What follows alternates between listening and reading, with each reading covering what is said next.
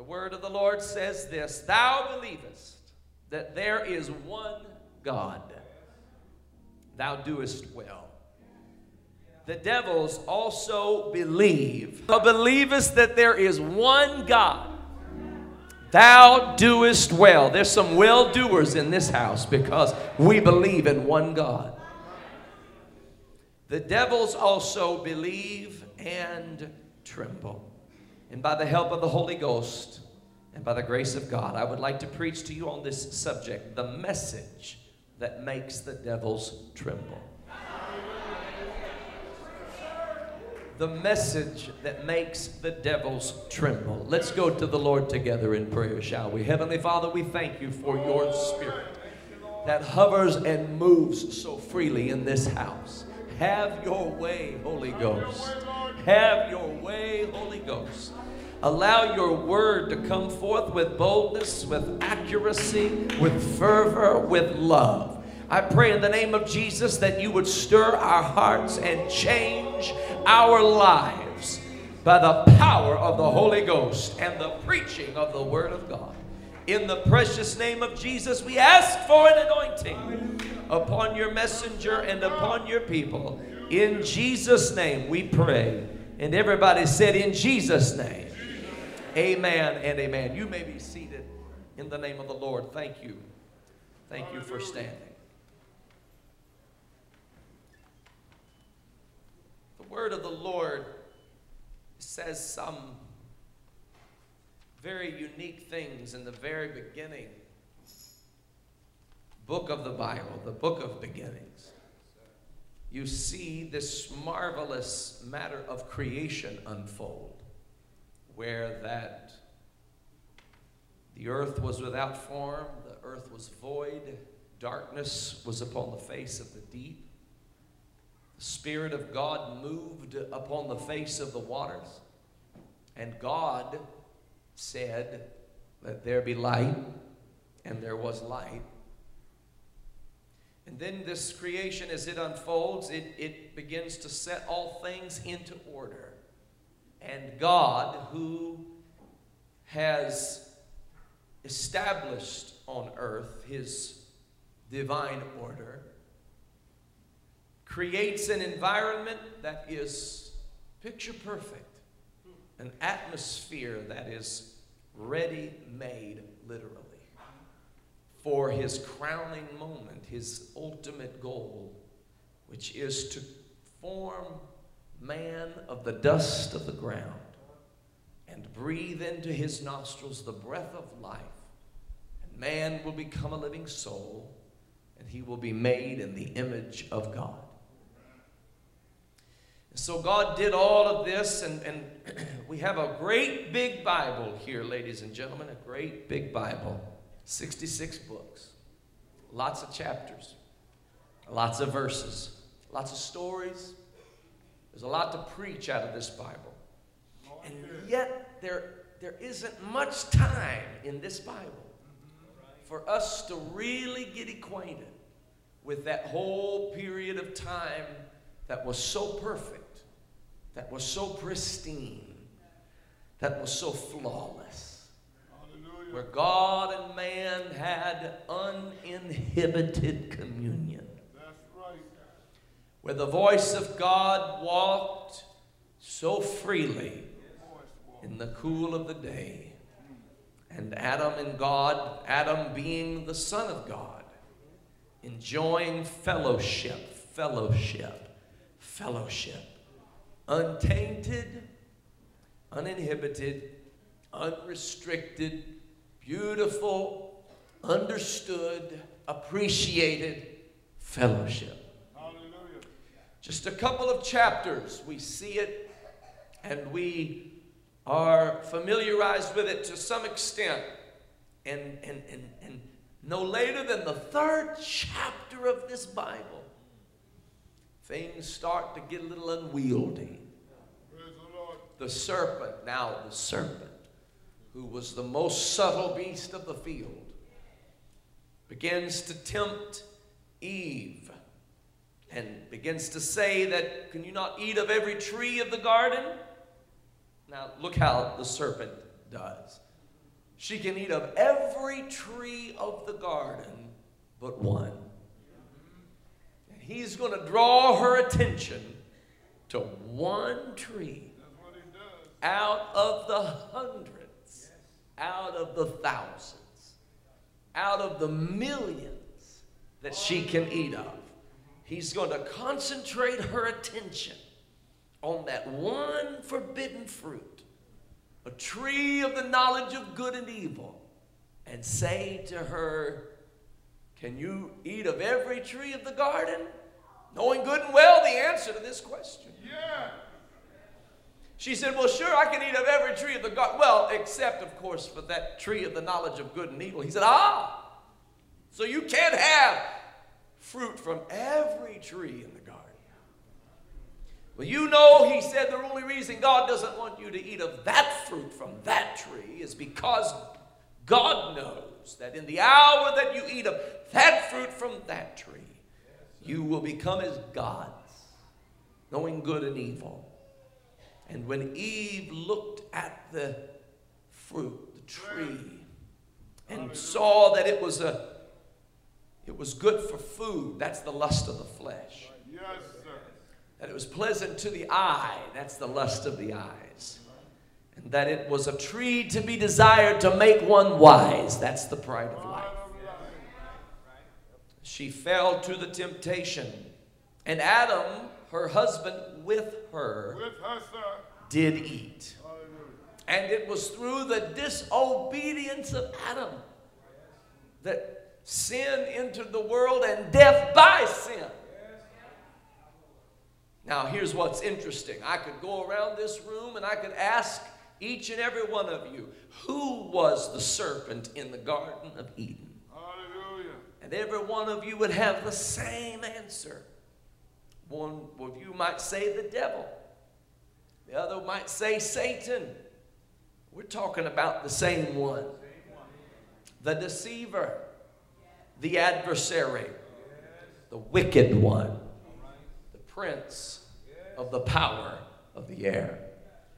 The God of this world, lowercase albeit, G O D of this world. But do you know Genesis chapter 3 does not say that serpent was the devil? Genesis chapter 3 does not say it was the devil. It just simply says that serpent was the most subtle beast of the field. Genesis chapter 4 doesn't say that the serpent was the devil.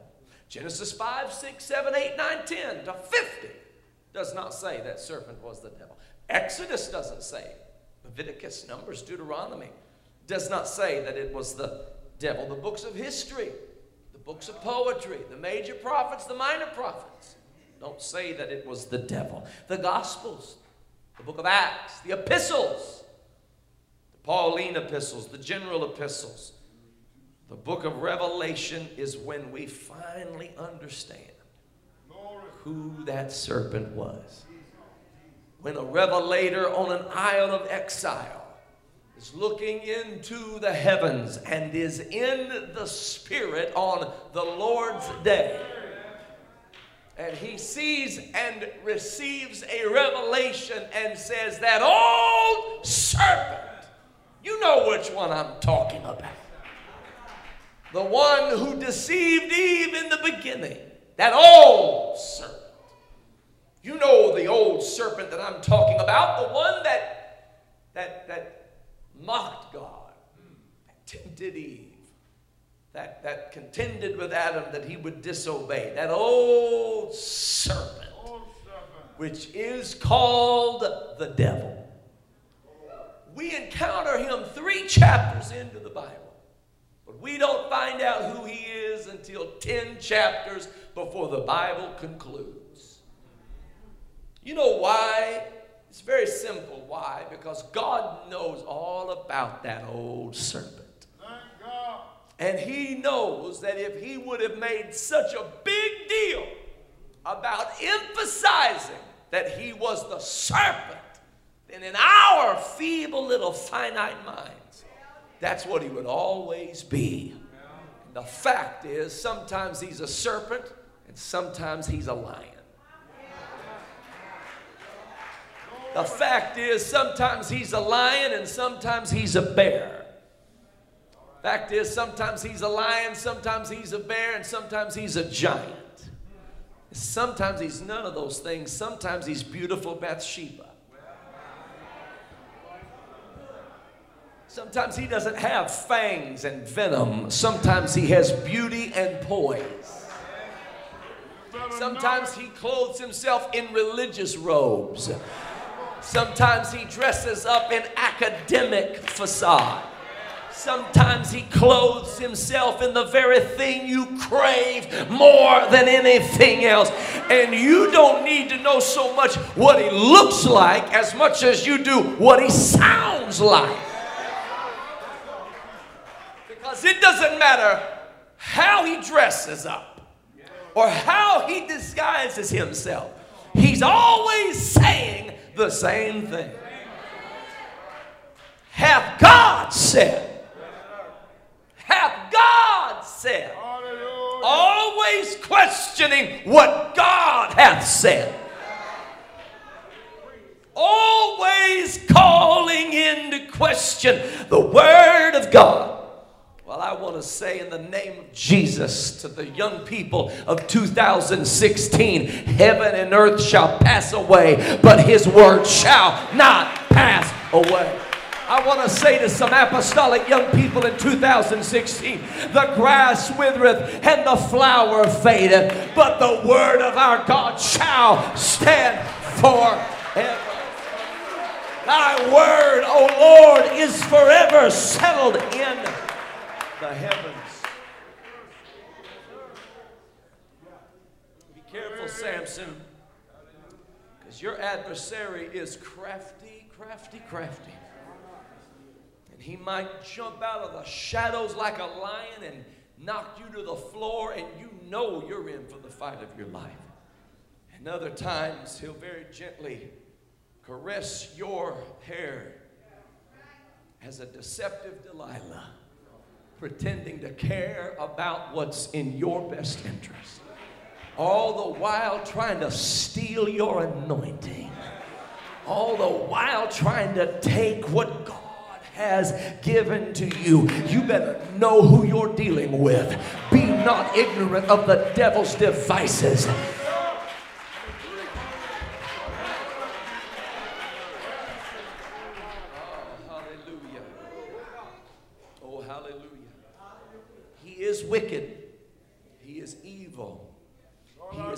Devourer. He is a menacing unclean, ungodly, hellish spirit. He made a transaction with Adam in the Garden of Eden that rendered the earth into his hands. And what, that's why the Bible calls him the God of this world. The earth is the Lord's, but the enemy of our soul is the lowercase God of this world's system. And, and he is, and he, listen, listen, he, he's stronger than your flesh. He is absolutely stronger than your flesh. Now, I'm going to preach on our victory and our triumph and our dominion and our authority. But before I talk about that, you need to understand what doesn't have authority over him. Your flesh has no authority over your adversary. Your flesh is fallen. Your flesh is cursed. It's easily manipulated. It's easily deceived. And the adversary of your soul has authority over your flesh. That's why your flesh has to die. So you can have victory. When he comes, when he comes into an individual's body, he throws that individual around and thrashes them. We see it occur in the ministry of Jesus. The ministry of Jesus, Jesus is ministering, and, and while he's ministering, there is in the crowd a person who has opened themselves up. Be careful not to open yourself. Can I preach in 2016? Be careful not to open yourself up to the enemy of your soul. And somebody in that audience that opened themselves up to the adversary, to the devil to Satan. And he filled their body and he possessed the members of their body to the point that when he wanted to cry out, he'd use their tongue to do it. To the point that when he wanted to curse, he'd use their vo- voice box to do it. To the point that when he wanted to torment them just because he got pleasure from it, he'd throw them around and thrash them around. And, and he still does this to this day. Somebody said, Why don't we see devil possessed folks anymore gnashing at the teeth and foaming at the mouth and eyes rolling back of the head? And we see it occasionally. Uh, but we used to see more of it. You know why? Because some of the devils are dressing up in suits and ties today. Some of these devils are a little more polished than they used to be. They used to be crazy. Now they're starting to become acceptable. Just like Adam's bride deemed it acceptable, God forbid that the bride of Christ would ever deem it acceptable. Jesus would command that unclean spirit to come out. Didn't have to wrestle, didn't have to fight. One man was possessed with legions of devils. And, and he, he was so full of the devil that no chain and no restriction could hold him in bondage and could contain him. He lived among the tombs and ran around with no clothes on his body. But when Jesus stepped onto the shore, that man ran and worshiped him. And I'm going to tell you something. When somebody wants to worship God with an honest and sincere heart, there's no devil in hell and there's no legion of devils that can stop them from worshiping God.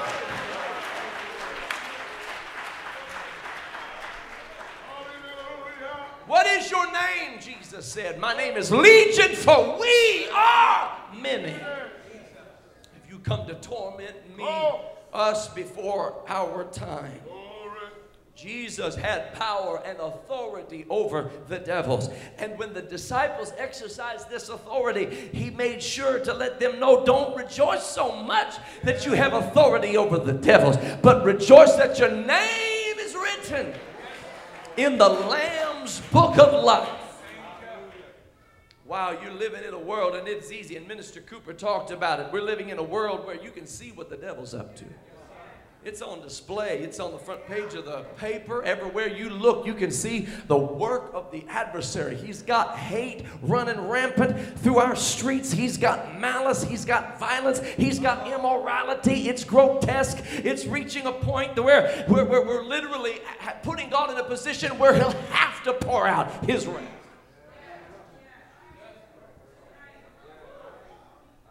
But my Bible tells me something very, very interesting and powerful.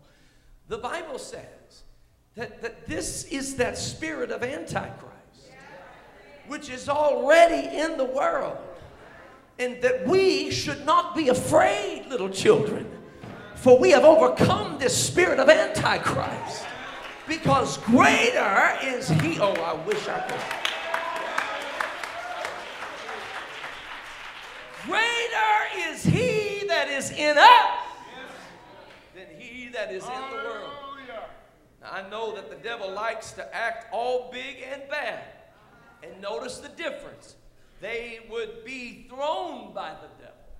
Those that were possessed by an unclean spirit. They would be thrashed by the devil. They would, they would, they would act so so out of hand that they weren't allowed or able to be brought into public places because the devils in them were so tormenting and would lash out at others and so family members would have to hold them back yes. needing deliverance that's how the devil operates he's power hungry and he wants to show off Jesus is totally different. He doesn't have to prove anything. He just walks up and says, Come out. Another one runs at him and he doesn't have to fight. He doesn't have to arm wrestle. He doesn't have to get put a suplex on anybody, put a sleeper hold on anybody. He just says, Come out, come out. And you come out too. And get out of her and get out of him because he has power and he doesn't have to prove it. He just has power.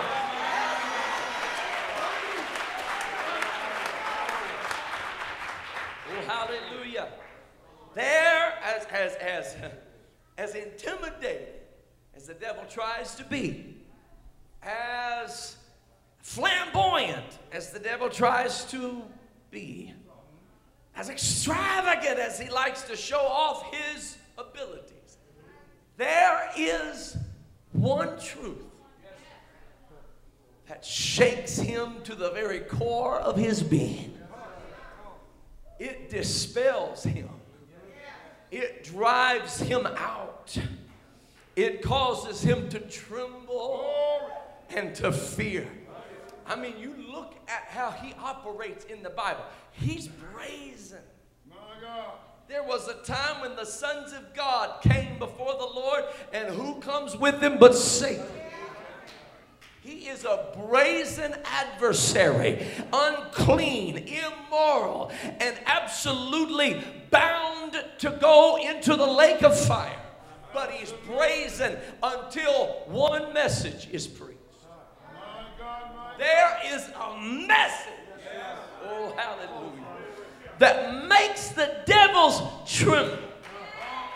The first time he heard this message, was right after Adam and Eve had sinned. And God, the voice of God, came down into the Garden of Eden and called unto Adam as at other times. But Adam was nowhere to be found. He hid himself because he feared that God would be so angry, and he knew death now was a result of his sin. But when he finally came out, covered with fig leaves. The Lord said, Why are you covered with fig leaves and why are you hiding from me? He said, Because my wife Eve messed up and messed me up. And Eve said, Don't blame it on me. It was the serpent's fault. And while Adam and Eve are bickering over who did what, when, and why, and where, and who coulda, and shoulda, and woulda, God just kind of walks on by them, leaves them to their bickering. And he goes directly to the culprit, that old serpent. This was the first time that old serpent was going to hear the one God message. He said, Cursed be thou. You're going to be on your belly and you're going to eat the dust of the ground. It's the first time somebody was told, Eat my dust. You're going to eat the dust of the ground. And he said to him, You have, and I'll grant it, you have bruised the heel of this couple today, but the seed of this woman shall fracture your skull. You mark my words, you're going down.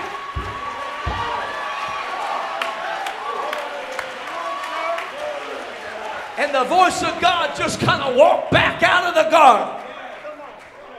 And he just then he started he started messing with the devil. He started messing with the devil. He let him know little hints here and little clues there as to how it was going to happen. He said, We're going to cover you with animal skin. And we're going to cover this transgression. You, you figure that out, serpent. You're going to figure it out soon enough. God preached the one God message to the devil. And something about the way he said it just didn't sit right with Satan. Made kind of put a shudder through him. What do you mean he's going to fracture my skull? It just kind of made him tremble a little bit. Well, there's a reason why it made him tremble. Because he had messed with God before and knew the power of Almighty God. He tried to, he tried to spark an insurrection in heaven to usurp God, to overthrow God. He tried to ascend into the position of God. And let me tell you how that ended up. The Almighty God, the great I am, Elohim, El Shaddai, Yahweh put his, however big his boot is, he landed it on Lucifer. And however many angels wanted to join his little party and kick them out of heaven. And when he was kicked out of heaven, he landed on the earth. Just happened. I don't ever want to have to deal with that ever again. That's a power I don't want to ever have to face. That is a dominion and authority I hope I never have to encounter again. Since I couldn't establish my kingdom in heaven, I just have to establish my kingdom here on earth. And he looked over at Adam and Eve and said, and here's going to be my first subjects. And I'm going to rule them with death. And so when he tempted, he wanted them to sin because if he could get them to sin, then he could bring death into the earth. And when he and death started stomping around the Garden of Eden, when he and death started stomping around this earth, they could own this place. They could run this town, rule and reign with terror. That was the plan, and everything was, was actually looking rosy for Satan until the Father said that strange little thing about she's going to have a child. Who's going to have a child? Who's going to have a child? Who's going to have a child? Who's going to have a child? Who's going to have a child? And the seed of that woman is going to crush your head. Oh, I I. It was, it was giving Satan nightmares because this, this is not the way the plan is supposed to work. Plan is I'm going to rule everybody with an iron fist. I'm going to tempt them like I did Adam and Eve, and I'm going to get them to sin, and I'm going to make it so attractive, and I'm going to make it so alluring, and I'm going to make it look so lovely, and I'm going to make it look so pleasant, and I'm going to tell them why they should, and why it would work out if they did, and why God is a little too restrictive. And then once they sin, I'm going to beat them with condemnation, beat them with fear, beat them with doubt, beat them with condemnation, beat them with fear, beat them with doubt, beat them beat them and beat them until I own them. That's how that's supposed to work. But stuff, just strange stuff started happening. Thank God. It was going pretty good. Like, he, he actually managed to spark so much violence in the earth. That's right. That the thought of every man was evil continually thoughts of violence ran through the circuitry of every man and woman's brain to the point that God repented of even creating the earth. He said, I'm going to have to pour out my judgment and my fury upon the earth. And this was working out just like the devil had planned.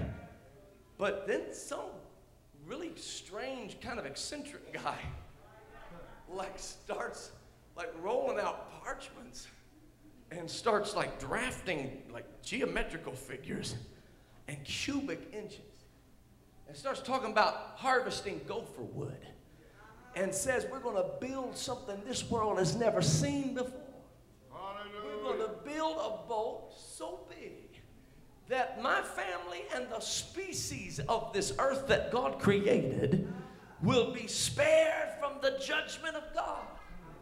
Now, the devil had managed to beat everybody's brain into submission.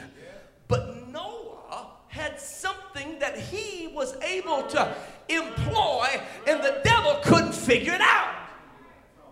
He thought he had managed to shut off everybody's access to God because of sin and violence and the corruption of their minds. But the Bible tells us the secret that the devil didn't know. Noah found grace.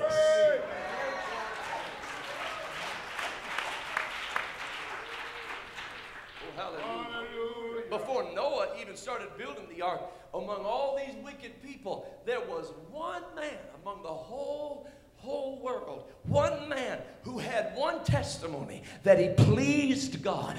And it didn't matter what the devil tried to do, this man pleased God. And this man walked with God. He walked with him every morning, he walked with him every afternoon, he walked with him every day until finally he disappeared. Like literally disappeared. He's here one second, gone the next. Bible says he was translated that he should not see death. Death was stalking him. Death was haunting him. Death was taunting him. Death had a sickle. Grim Reaper was around every corner. But everything the devil tried to do to make him die didn't work. And God said, I don't want him to see the pains of death, so I'm just going to take him. Hallelujah. Now that's not, that's not what the devil had in mind because see, this is my earth in his mind. This is my territory. This is my turf. This is, this is my area. I couldn't do it in heaven. And so I'm going to do it on earth. Build my little kingdom. Have my subjects be subservient and obedient to me. But stuff started happening. Noah builds an ark.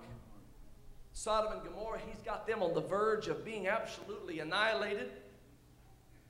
And Abram is praying that God would make a difference. Now, Abraham, and the Bible says that he looks up and sees three men. The devil doesn't know where they came from walking on the plains of Mamre.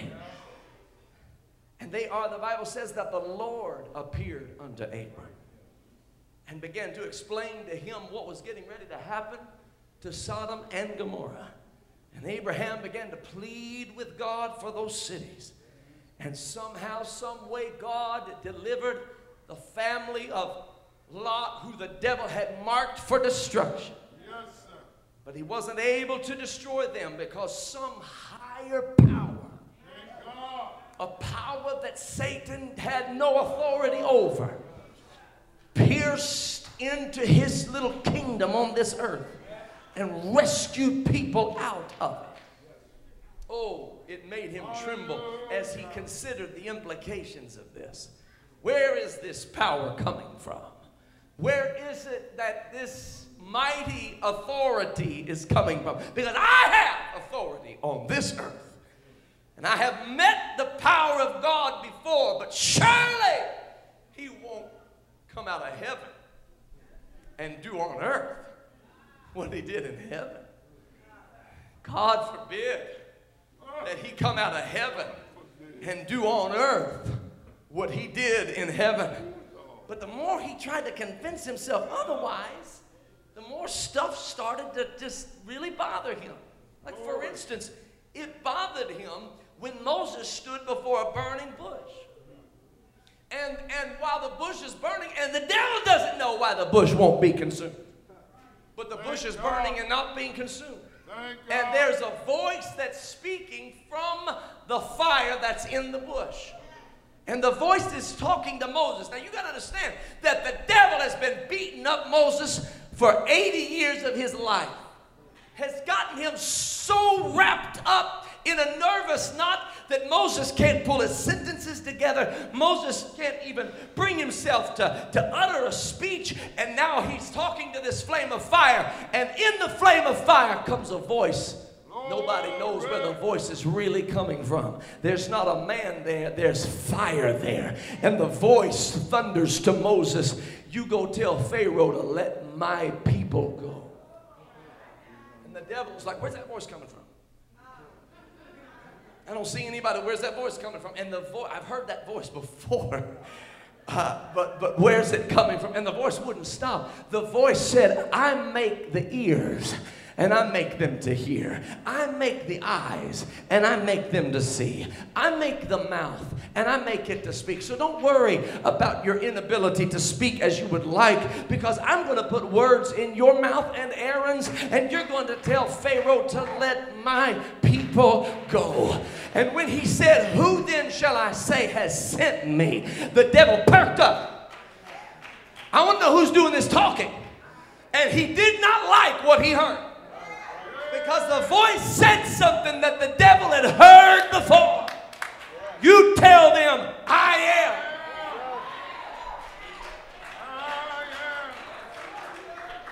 I just simply am. Now, Moses wanted a little more detail than that. He wanted something a little more meaty and substantive than that. But God knew what Moses was trying to do. You're trying to put me in your box, you're trying to label me, you're trying to compartmentalize me. I'm just here to tell you that you're not going to do that with me. I am the great I am. It was like God was messing with letting the devil know you don't, you don't really have this thing figured out. And I'm going to leave you in mystery as to what it is that's happening. So you can imagine what the devil was thinking, looking over Moses' shoulder while Moses is slaying a lamb, and the blood of that lamb is pouring out, and, and, and Moses is painting the blood of that lamb over the doorpost. And when the angel of death came through the land of Egypt, the angel of death, the Bible says, was to pass through the land of Egypt. Anybody ever heard of Passover? It wasn't a Passover to start with, it was a pass through to start with. But the blood of the Lamb turned the pass through into a Passover. Because the angel of death, who had extinguished the lives of so many before, came to pass through Egypt that night. But when he saw the blood, he had to pass over. This didn't sit well with Satan because this really showed him that there is a power in the blood that I can't handle. There's a power in the blood of the Lamb. I don't know what it means. I don't know what this is all about. I don't understand the implications, but there's power in the blood, and I can't exercise authority.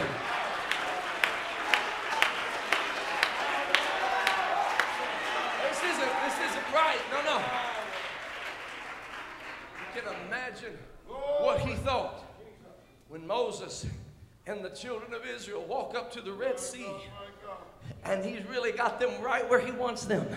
And he's speaking down into everybody's spirit. But Moses, like he's listening to a voice. And the devil thinks, where, what is he listening to? What does he have his ear tuned to? I want to hear it. I want to know what he's hearing. But a wisdom came on Moses that is not a wisdom of this world, a wisdom that is only found in the heavens came upon Moses. And he looked at the children of Israel and said, We're going to stand still and see the salvation of the Lord. Now, that's not good for Satan because he knows who the Lord is, he knows who God is. And Moses is saying, We're going to see the salvation of Almighty God. And all of a sudden, the waters part hither and thither. The children of Israel walk through on dry ground. Now the devil knows beyond the shadow of a doubt. Oh no, he's here. He's in the earth. He's moving. He's moving. He's operating. I thought this was my turf. Evidently, there's going to be a little bit of a turf war going on. I thought this was my territory, but there is another power, and I know that power because nobody can gather waters like him. I can turn a rod into a snake. I can I can turn water into blood. I can I can bring uh, uh, frogs up out of the water. But then there was a point in the plagues where magic couldn't produce the miracle, where witchcraft no longer had authority, and God was just being God, whether the devil liked it or not, and God was confounded. The demons, the demon gods of the Egyptians He's here. Oh no, what are we going to do now? Because he's here. And then bread starts floating from the heavens. Oh my. Who's sending that bread? Quail shows up out of nowhere. Who sent the quail? And then when he's got them so thirsty, their tongues are cleaving to the roof of their mouth and they're about to die of thirst, all of a sudden water pours out of a rock. I know who did that. Where are you? He started trembling because he understands the power of the one true God. He started shaking because he understands the authority of Almighty God. He understands the authority of the everlasting Father. Well, hallelujah. And then he started seeing strange things happen venomous snakes would, would literally sink their teeth into people and distribute their venom into the bloodstream of their body, and they would begin to die. And all of a sudden, again, wisdom comes from some place that the devil can't put his finger on. And Moses lifts up a fiery serpent in the wilderness. And even as Moses lifted up that serpent in the oh, I wish I could say it like I feel it. It's the same way that in the future, the Son of Man, the seed of the woman, is going to be lifted up.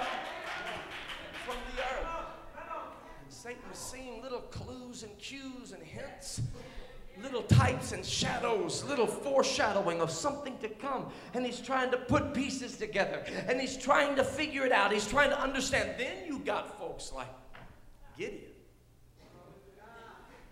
who has 32,000 soldiers and tells them inexplicably that whoever wants to go home can go home.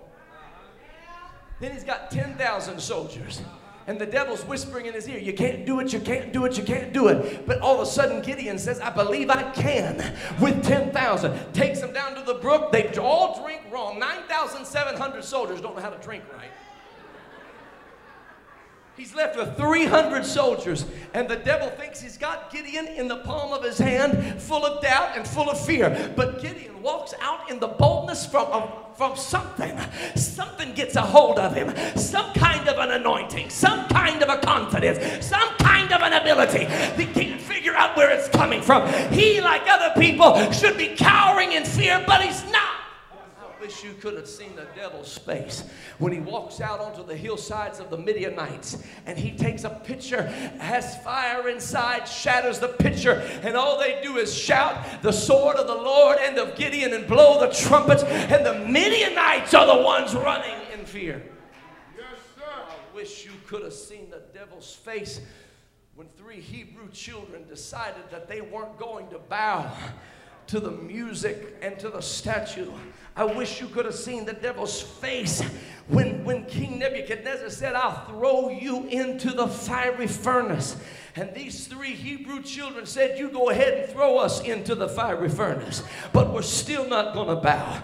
If God delivers us, and He can, we will not bow. If He chooses not to deliver us, and He might not, we're still not going to bow. The devil had never seen that kind of faith, he had never seen that kind of confidence. And what really blew his mind is that when they were thrown into the fiery furnace, and the soldiers throwing them in died because of the heat of the furnace.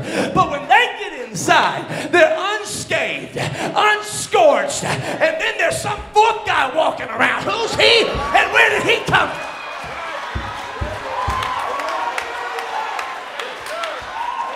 And Nebuchadnezzar said, I see a fourth man in the fire, and he looks like the Son of God. And Satan said, What?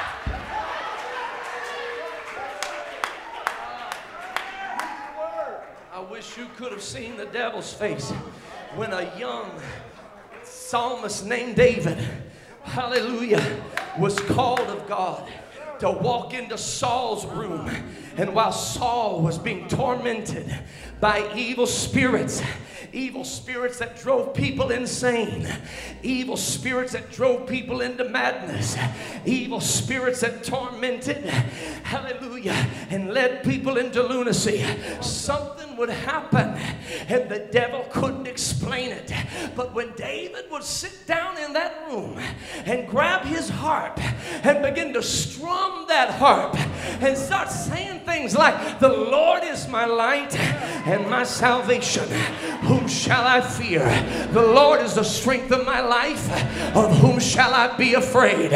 When mine enemies and my foes came upon me to eat up my flesh, they stumbled and they fell. Though war should rise against me, my heart shall not fear. Though an host should encamp against me, in this will I be confident. Was on Monday. On Tuesday, same thing. Some trust in chariots and some in horses. But we will remember the name. We will remember the name. We will remember the name. We will remember the name of the Lord.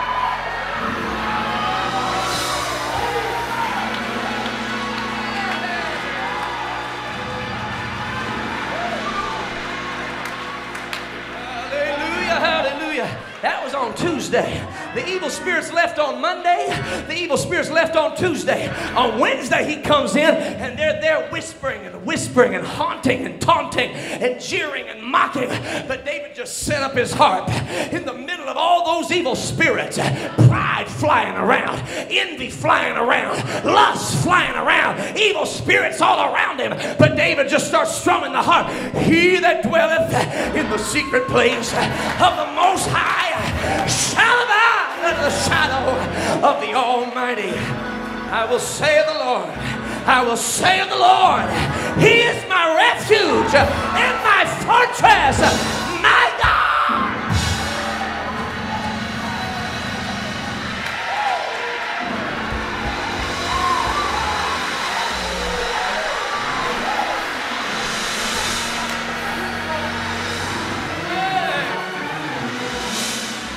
I wish you could have seen the devil's face when Goliath had all of Israel hot on the trail, hiding behind the rocks.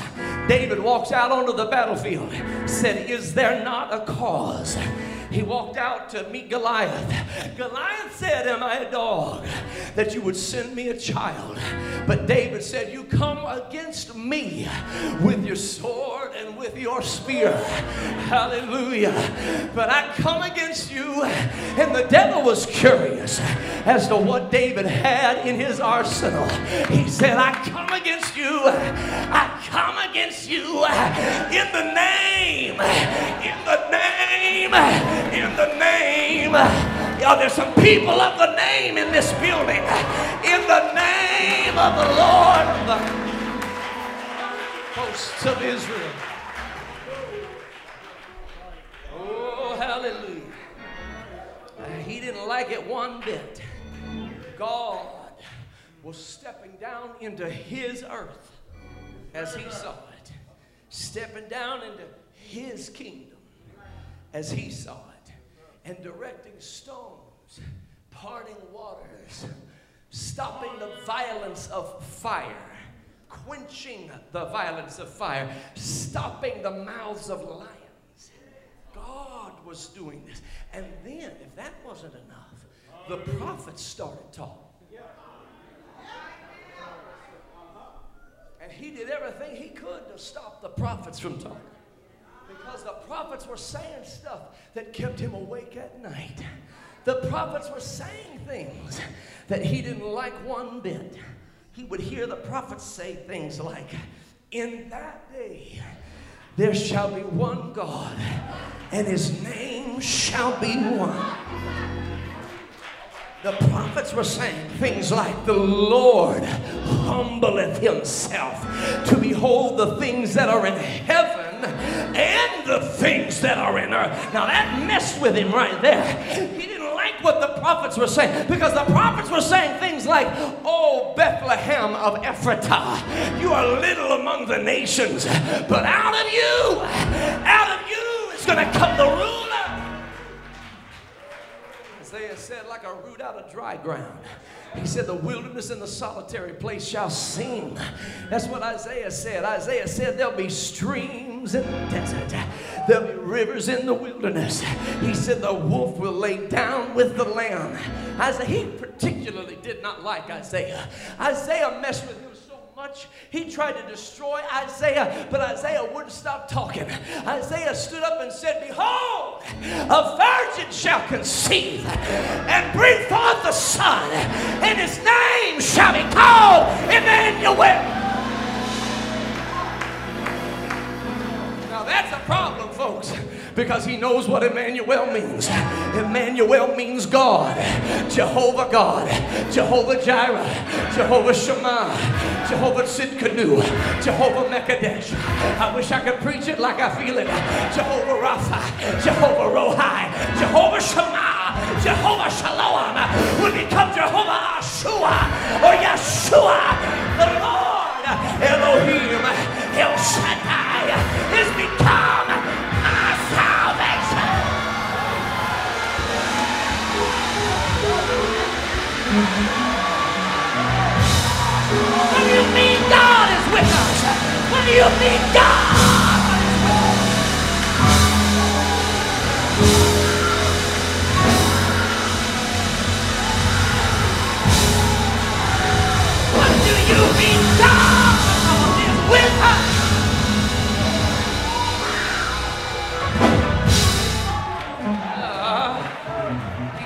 intimidate Isaiah. But the Lord said, Don't be intimidated. He tried to make him afraid. But afraid. Cry loud. Cry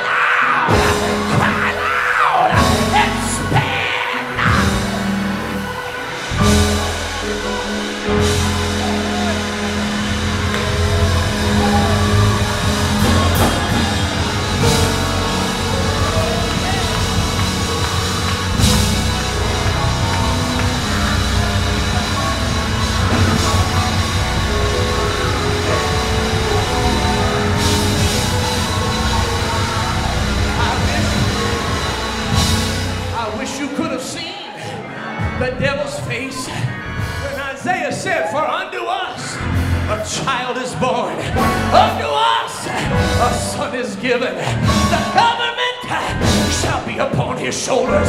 His name shall be called Wonderful.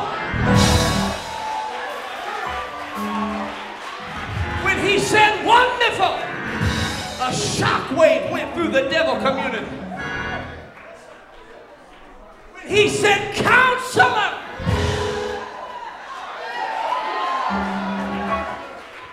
but when he said the mighty God,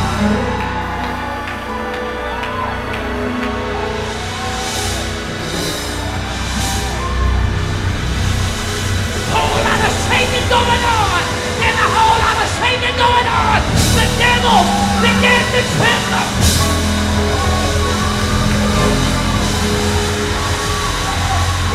Said the everlasting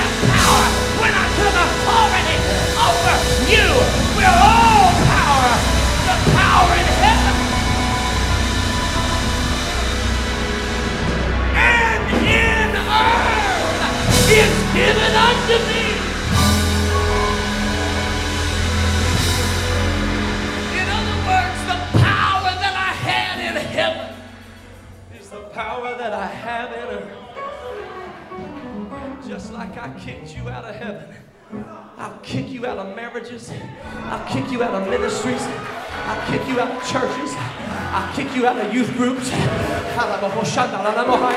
I'll kick you out of people's minds. I'll kick you out of people's habits. Can I preach to somebody tonight? Just like I kicked you out of heaven, I'll kick you out.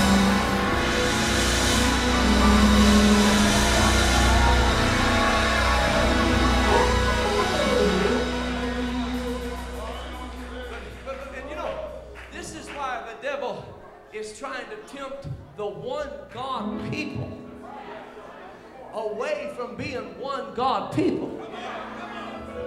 Because he's terrified of that message. That is the saving message.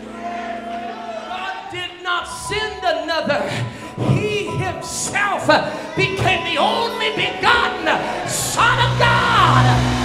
God was manifest in the flesh, God was justified. God was believed on in the world. God was preached unto the Gentiles. And God was received up uh, in the glory.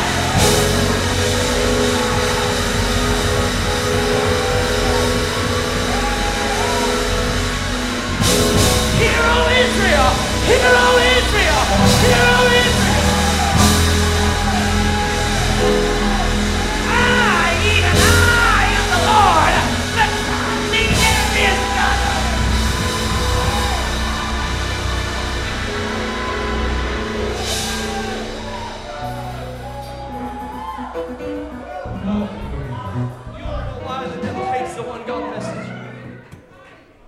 Because he knows that the one God message exposes his biggest lie.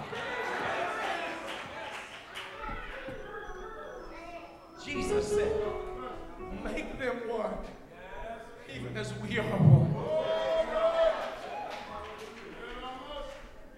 If you're not one with your brother, you're not oneness at all. Don't tell me you're oneness you're not one with your brother and sister in the Lord.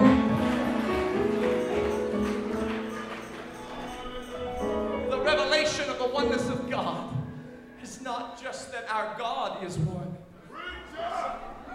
but that understanding that God is one is the foundation upon which we place our feet and become one in Him together.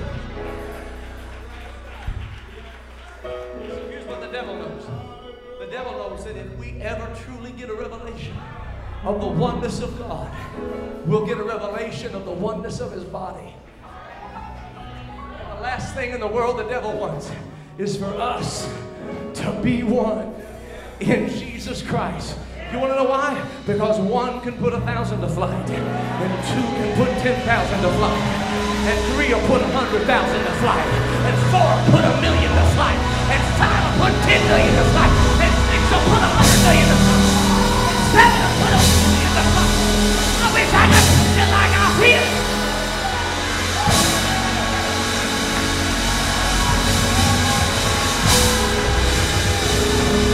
one God preaching. That's one God preaching.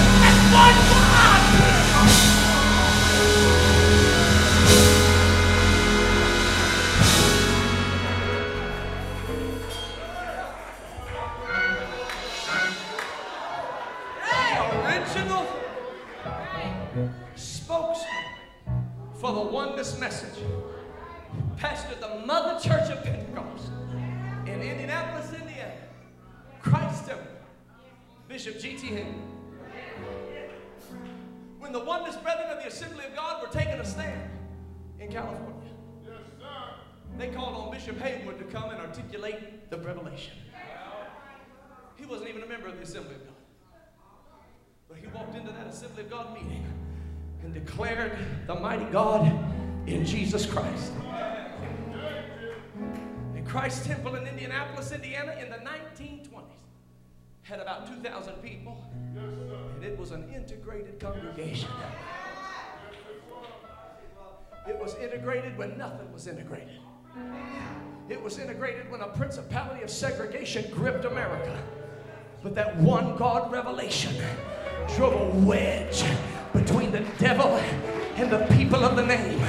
In the name of Jesus, we are one in Him. He is one and He makes us one. He is one and He makes us one. He is one and He makes us one. He is one and He makes us one. He is one and He makes us one. Unfortunately, over the period of the 30s and 40s, even the body of Christ, the oneness believers, began to let the principality of segregation intimidate them. They began to lose sight of the real fruit of oneness belief. And I've come to tell you that the healing of this nation was always to come through the oneness people. Before Dr. King had a dream, Bishop Haywood had a revelation. And this oneness that the United States of America needs cannot come through politics, and it cannot come through government. It can't come through the Republicans, it can't come through the Democrats. It's going to come through Jesus. It's going to come through Jesus. It's going to come through the people of the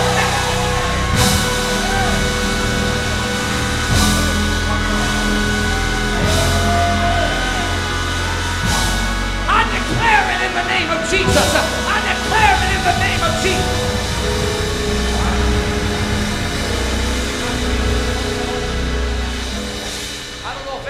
in this room is from Cincinnati. I know there's a lot of folks from a lot of places, but Cincinnati has been graced by God. There is oneness in our city. There is oneness in our city, and it's only going to grow, and it's only going to flourish, and it's only going to take more and more authority.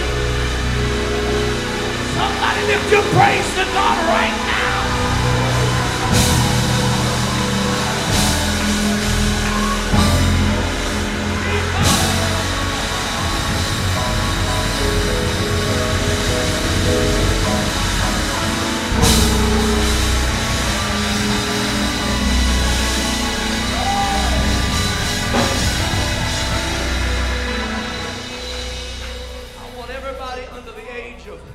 35, I want you to come on to the front.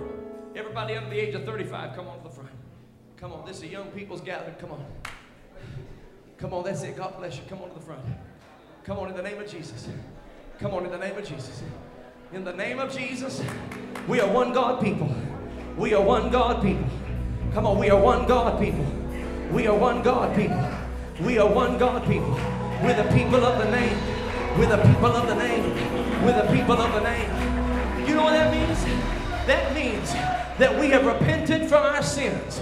We have turned from our wicked ways. We have turned from who we were in the old man, in the old flesh. And we've been buried, immersed in the only saving name under heaven given among men, the name of Jesus Christ. And when I was buried in the name of Jesus, Joel Urshan died, and I rose to walk in newness of life. Now, Joel Urshan is Persian, German, Norwegian, Swedish, English, Native American. I got I, I probably a bunch of other stuff. But when I went down into that water, all of that died. And I rose up to walk in newness of life. And now I am counted among the redeemed. I am counted among the redeemed. He filled me with the Holy Ghost from the top of my head to the sole of my feet. And this world is not my home. I'm just passing through. My treasures are laid up somewhere beyond the blue. The angels beckon me from heaven's open door. And I can't feel at home in this world anymore because I'm in Jesus if any man be in Christ, he is a new creature. Old things are passed away, all things are become new. There is therefore now no condemnation to them which are in Christ Jesus, who walk not after the flesh, but after the Spirit. We sit together in heavenly places in Christ Jesus. The promises of God in Christ are yea and amen. For in Jesus dwelleth all the fullness of the Godhead bodily and we are complete in him who is the head of all principality and power.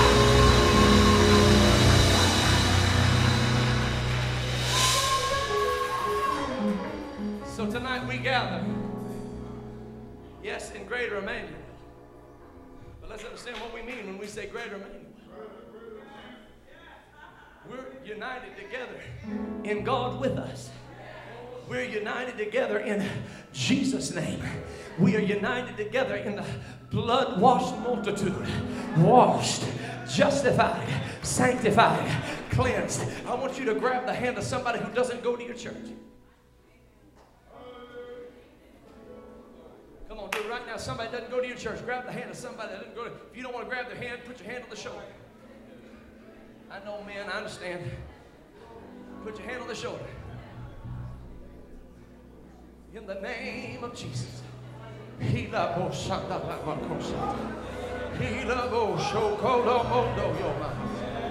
In the name of Jesus. I want to invite anybody that wants to, I, I, know I said 35 and under, anybody that wants to come on up. I want you to come on up and help us pray and be a part of this because we're all one. I'm not trying to, I'm not trying to change us up, divide us up into age groups. If there's anybody that wants to come, come on, come on. We're one, we're one, we're one. Multi generational. Hallelujah. Come on in the name of Jesus. We're one in Jesus. We're one in Jesus. We're one in Jesus. There's healing in oneness. There's deliverance in oneness. There's power in oneness. There's miracle signs and wonders in oneness. I believe that sickness is getting ready to be healed. Hallelujah. I believe marriages are getting ready to be put back together. I believe finances are getting ready to be resolved. In the name of Jesus. Here's what I want us to do. I'm going to count down from 10 to 0. While I'm counting, I want you to begin giving God praise. But when I reach zero, we're going to worship God like we've never worshiped Him before. If you've never danced, get ready to dance. If you've never shouted, get ready to shout. If you've never leapt, leap for joy. If you've never run, it's time to run. We're getting ready to have a miracle worship moment at Greater Emmanuel Apostolic Temple 2016. 10. Go ahead and begin giving God praise. We're breaking chains. We're breaking chains. We're breaking chains. We're breaking chains. Nine. I need the singers to get ready because we're getting ready to blow the roof off this house in praise. Eight. I want you to think about the goodness of Jesus and all that He's done for you. Seven. I want you to know that He's about to heal your body. He's about to break the chain of addiction in your life. Six. He's about to answer that prayer. He's about to bring deliverance. Five. We are one in Him. We are one in Him. We are one in Him. Four. Get ready for God to do it. Get ready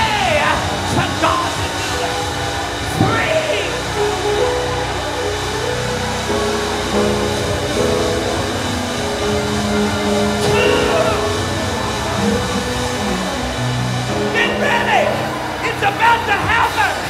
It's about to happen! It's about to happen! We are one!